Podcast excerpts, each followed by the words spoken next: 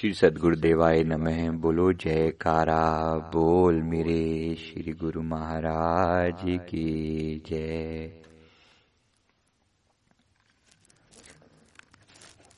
गुरु महिमा में एक श्लोक आता है, गुरु समान दाता नहीं जाचक शिष्य समान, तीन लोक की संपदा, सो गुरु दीनी दान। कि गुरु के समान कोई दाता नहीं, और शिष्य के समान कोई याचक नहीं। तीनों लोगों की संपत्ति से बढ़कर जो नाम की दीक्षा है गुरु शब्द की दीक्षा है सदगुरु वो अपने सेवक को सहज ही प्रदान कर देते हैं। ये गुरु की अपार महिमा है। एक सेवक को हमेशा अपने सदगुरु के सामने बहुत ही नम्रता और प्रेम के साथ रहना चाहिए। गुरु के पास वो सारी खजाने मौजूद हैं जो भी सेवक को चाहिए। एक जगह गुरबाणी में लिखा है, जितने फल मन बाछे, तितड़े सदगुरु पास।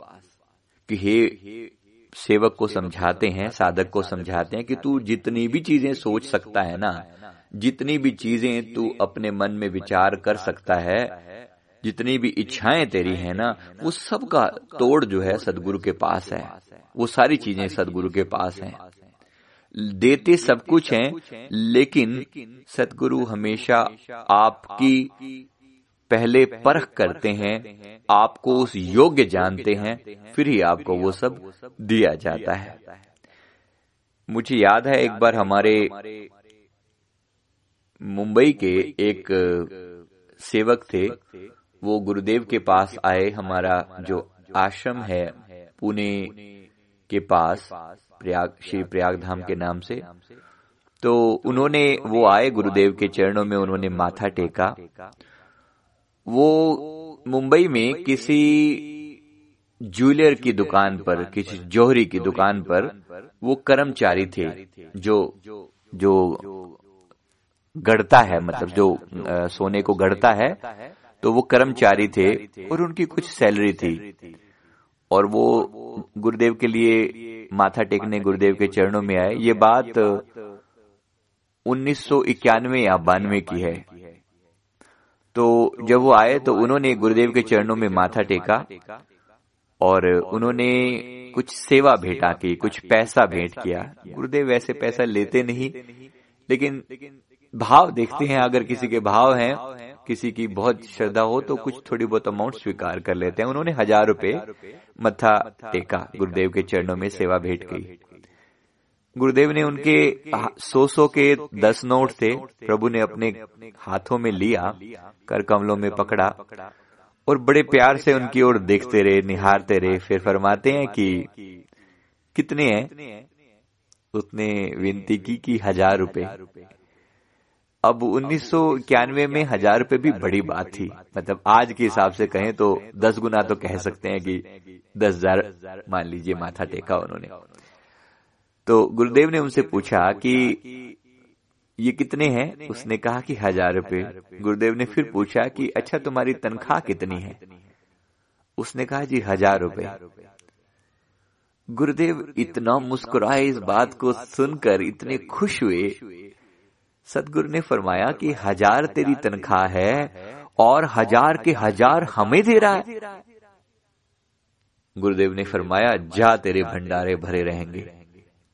इतने खुश हुए, इतने प्रसन्न हुए प्रभु अपने सेवक पर, जो मैंने अभी प्रार्थना की कि सब कुछ सदगुरु के पास है। गुरु कुमार, गुरु समान दाता नहीं, जाचक शिष्य समान, तीन लोक की संपदा सो गुरु दीनी दान। सतगुरु बाहरी रूप से भी अपने सेवक का ख्याल रखते हैं और भीतरी रूप से भी ख्याल रखते हैं। प्रभु ने बहुत प्यार भरा आशीर्वाद दिया उन्हें और फरमाया कि जा तेरे भंडार भरे रहेंगे। वो जो पर्सन जब मैंने कहा आपको जैसे कि वो किसी ज्वेलरी की दुकान में कर्मचारी थे और उनकी सैलरी थी जैसे हज़ार रुपए।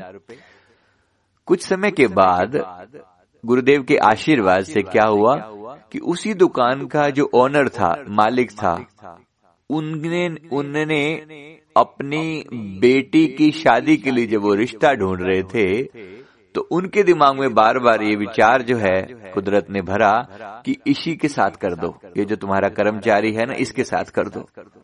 उन्होंने उसके साथ उनकी बेटी की शादी कर दी। विचार किया जैसे भी अंदर से भाव आए प्रेरणा आई तो उसके साथ उन्होंने बेटी की शादी कर दी। अब ज़ाहिर सी बात है कि वो जो दुकान थी बेटी की शादी कर दी तो वो जो दुकान थी जिस दुकान पे वो कर्मचारी हैं तो वो दुकान भी उनकी हो गई। तो थोड़े समय के बाद वो दुकान भी उनके नाम उन्होंने कर दी। ये सतगुरु की दया है। मैं सिर्फ़ कहना ये चाह रहा हूँ कि गुरु की ने जो संपदा हमें दे रखी है भीतरी दौलत भी देते हैं और बाहर से भी अगर हमारे जीवन में कुछ कमियाँ हैं तो उन कमियों को पूरा करते हैं। मेरे सदगुरुदेव भगवान हर तरीके से अपने सेवक की रक्षा करते हैं लीला करते हैं। गुरुदेव एक बार बेंगलोर में बेंगलोर से शायद चेन्नई के बीच में गुरुदेव बेंगलोर जैसे जाते हैं कभी कभी कृपा करते हैं, वहाँ से चेन्नई जा रहे थे। तो या आ रहे थे, ये एग्जैक्ट नहीं पता। तो रास्ते में एक छोटा सा ढाबा आता है। आप जानते हैं, बेंगलोर से चेन्नई की जो डिस्टेंस है, लगभग साढ़े तीन घंटे की डिस्टेंस है बाई कार तो गुरुदेव एक बार जैसे वहाँ से कार से जा रहे थे अपने सेवकों के साथ तो रास्ते में एक ढाबे पर गुरुदेव ने फरमाया कि चाय पीने की इच्छा है। और प्रभु त्रिलोकी के स्वामी होते हैं और ना ही उनको कोई इच्छा होती है। परम महायोगी हैं। इन चीज़ों से वो बहुत ऊपर हैं कि इसकी इच्छा और उसकी इच्छा। लेकिन किसी का कल्याण करने का जब भाव आता है ना तो कोई ना कोई बहाना बनाना पड़ता है। उन्होंने कहा कि गुरुदेव की इच्छा है तो चाय के लिए कोई इंतज़ाम करते हैं। देखा तो ढूंढते रहे कि भी कोई ढाबा मिले। दूर दूर तक कोई ढाबा नहीं। आगे काफ़ी दूर चलने पर, काफ़ी दूर गाड़ी लेकर गए। तब एक जगह पर एक छोटी सी चाय की दुकान थी। गुरुदेव से विनती की कि प्रभु, इतनी देर से आ रहे हैं, कोई रास्ते में ढाबा नहीं मिला तो यही एक छोटी सी दुकान है। इसी पर अगर इच्छा हो तो चाय ले लेते हैं। गुरुदेव ने कहा, बहुत अच्छी बात है, चलिए। वो असल में निहाल उसी को करना था, उसी को ब्लेसिंग देनी थी। तो वो चाय वाले के पास गए और और चाय वाले ने को चाय बनाने के लिए बोला। उसने चाय बनाई और कुछ गुरुदेव ने खुद जो है उनसे पूछा। गुरुदेव अंदर बैठे थे गाड़ी में। फिर उनसे पूछा कि इनसे पूछो, बिल कितना हुआ? कितने पैसे हुए? तो उन्होंने कहा, शायद पैंतीस रुपए। ऐसे करके उन्होंने कहा तो गुरुदेव ने फरमाया, ठीक है। गुरुदेव ने अपने वैसे तो प्रभु फकीर हैं। अब मौज में आ जाए तो न जाने क्या कर डालें। लेकिन उस दिन कुछ ऐसी इच्छा थी उस पर्सन की कोई कष्ट हरने थे तकलीफें दूर करनी थी। छोटी सी दुकान थी बेचारा जैसे तैसे करके गुजारा करता होगा कोई ज़रूरत आन पड़ी होगी। प्रभु हृदय की जानते हैं कहीं ना कहीं से पुकार उठती है। उसकी प्रार्थना उसने भगवान के चरणों में करी होगी कि प्रभु पैसे की ज़रूरत है शायद उनकी बेटी की शादी थी और पैसे का इंतज़ाम नहीं हो रहा था बेचारा बड़े परेशान दुकान छोटी सी है। यहाँ पर अंतर्यामी भगवान जो सबके दिलों के जानते हैं उन्होंने उसके दिल की पुकार सुनी और ये सारी लीला रचाई। फरमाया कि चाय पीने की इच्छा है तो चाय पीने के लिए उनकी दुकान ढूंढी गई और दुकान का टोटल बिल आया। पैंतीस रुपए। पाँच सात लोग थे सबने चाय पी पाँच रुपए की चाय तो पैंतीस रुपए बिल गुरुदेव ने सौ रुपए उसके लिए भिजवाए। गुरुदेव ने फरमाया कि इसको सौ रुपए दे दो उसको बोलना बाकी पैसे रख ले। उसने रख लिए बहुत शुक्राना किया। गुरुदेव के पास आ गया गाड़ी में थे प्रभु। और वो आके बार बार प्रभु के आगे नतमस्तक हुआ माथा नमन किया कि बहुत कृपा करी आपने सौ रुपए दे दिए। गुरुदेव ने सौ रुपए दे दिए और आगे चले। अब कुछ समय के बाद लगभग एक डेढ़ साल के बाद शायद वहाँ पर फिर से उनका एक एक डेढ़ साल के बाद गुरुदेव वहाँ नहीं गए लेकिन उनके सेवकों का जो महात्मा जन साथ होते हैं उनका वहाँ से जाना हुआ। उनका उसी रास्ते से जाना हुआ मुंबई बेंगलोर से चेन्नई की तरफ़ या चेन्नई से बेंगलोर की तरफ़। रास्ते में फिर वही उनके मन में इच्छा हुई कि देखे तो सही वो एक ढाबा था एक छोटी सी दुकान थी। प्रभु ने उनको सौ रुपए का नोट दिया था।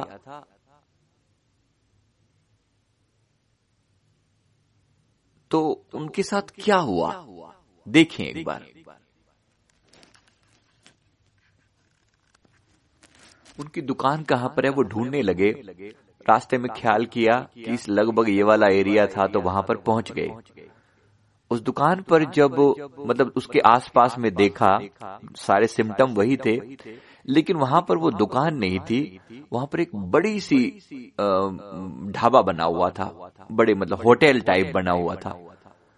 गुरुदेव, उन्होंने पूछा, सेवकों ने, और देखा तो पहचान लिया, नाम सेम था।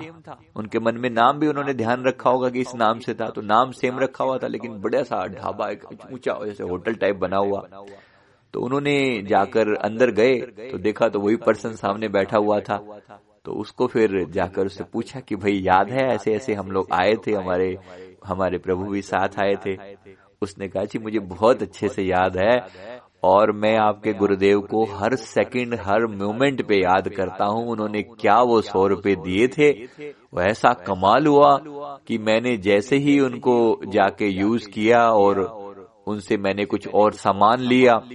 और उसके बाद जो मेरी ज़िंदगी में बदलाव आया, ऐसी चीज़ें बदलती चली गई पहले तो मेरी बेटी की शादी इतने अच्छे ढंग से हुई, जिसका कोई हिसाब नहीं। ऐसे ऐसे लोगों ने आकर मदद करी जिनसे मैंने कभी सोचा नहीं था। मेरा कुछ पैसा अटका हुआ था गुरु की कृपा से। वो सारा पैसा वापस मिल गया। और ये देखिए इतने दिनों के अंदर मैंने दो डेढ़ दो साल हुए हैं और तब से मेरे मेरे यहाँ पर ये छोटी सी दुकान जो थी उसकी जगह पर ये इतनी बड़ी ये होटल टाइप मैंने बना ली है।